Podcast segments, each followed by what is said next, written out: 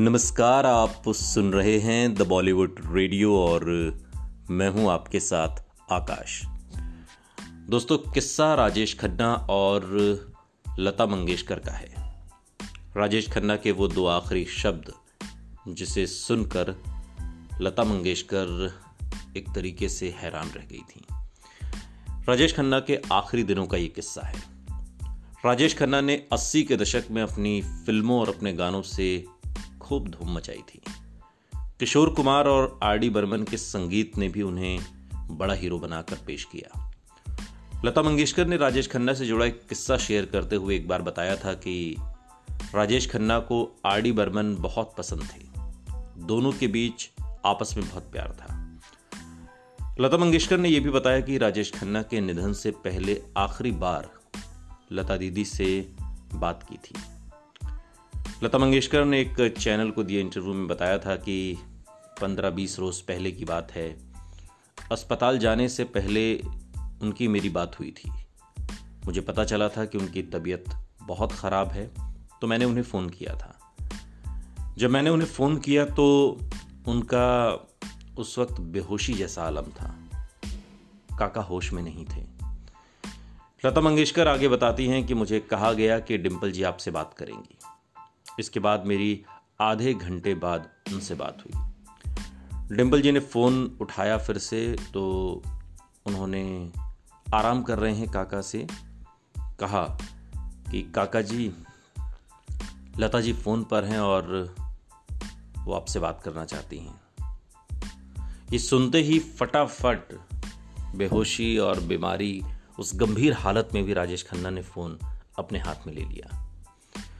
लता मंगेशकर आगे बताती हैं कि जब वो तब होश में थे, जब मेरी उनसे बात हुई और उन्होंने बहुत धीमी आवाज़ थी उनकी उस वक्त और उन्होंने कहा कि आपने फ़ोन किया, बहुत अच्छा लगा। भगवान आपको हमेशा खुश रखे। तो मैंने पूछा कि कैसी तबीयत है आपकी? तो वो बोले, ठीक हूँ, बस चल रहा हूँ। लता मंगेशकर आगे बताती हैं कि मैंने कहा कि बड़ी चिंता हो रही है मुझे आपकी। तो वो बोले, आपने कहा तो बस सब ठीक हो जाएगा।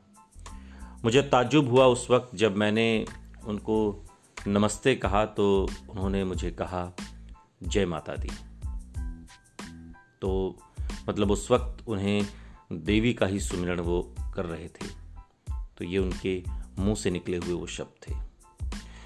मुझे वो बात उस वक्त दिल पर लगी कि ऐसा क्यों कहा उन्होंने?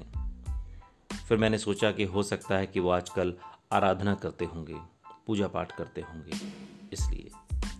क्योंकि हमेशा जब भी मैं राजेश खन्ना से मिलती थी या फ़ोन पर हमारी बात होती थी तो कभी इस तरह से वो बात नहीं करते थे। लता दी आगे बताती हैं कि जब वो बहुत पॉपुलर थे और सेट पर थे तो मेरी और उनकी कभी मुलाकात ही नहीं हुई। राजेश जी से मेरी मुलाकात ज़्यादा से ज़्यादा पाँच या छः बार हुई है। एक दो बार रिकॉर्डिंग में, एक बार वो कहीं जा रहे थे तब, और एक बार वो एक फ़िल्म भी बना रहे थे तो उन्होंने मुझसे बात की थी कि मुझे यकीन है कि आप गाना संभाल लेंगी। ऐसा गाना है, जब वो प्रोड्यूसर नहीं बने थे तो मेरी कभी उनसे मुलाकात नहीं हुई थी।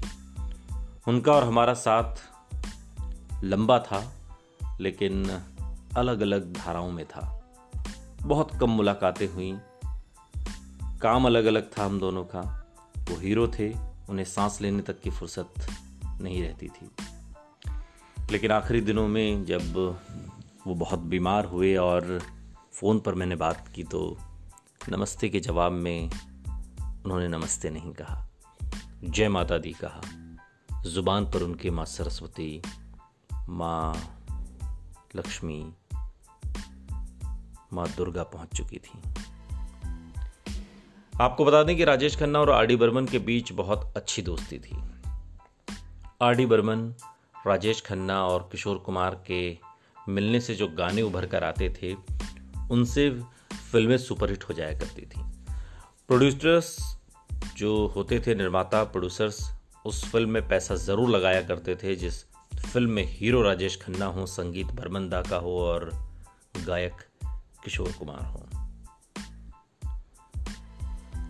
सुनते रहिए द बॉलीवुड रेडियो। सुनता है सारा इंडिया।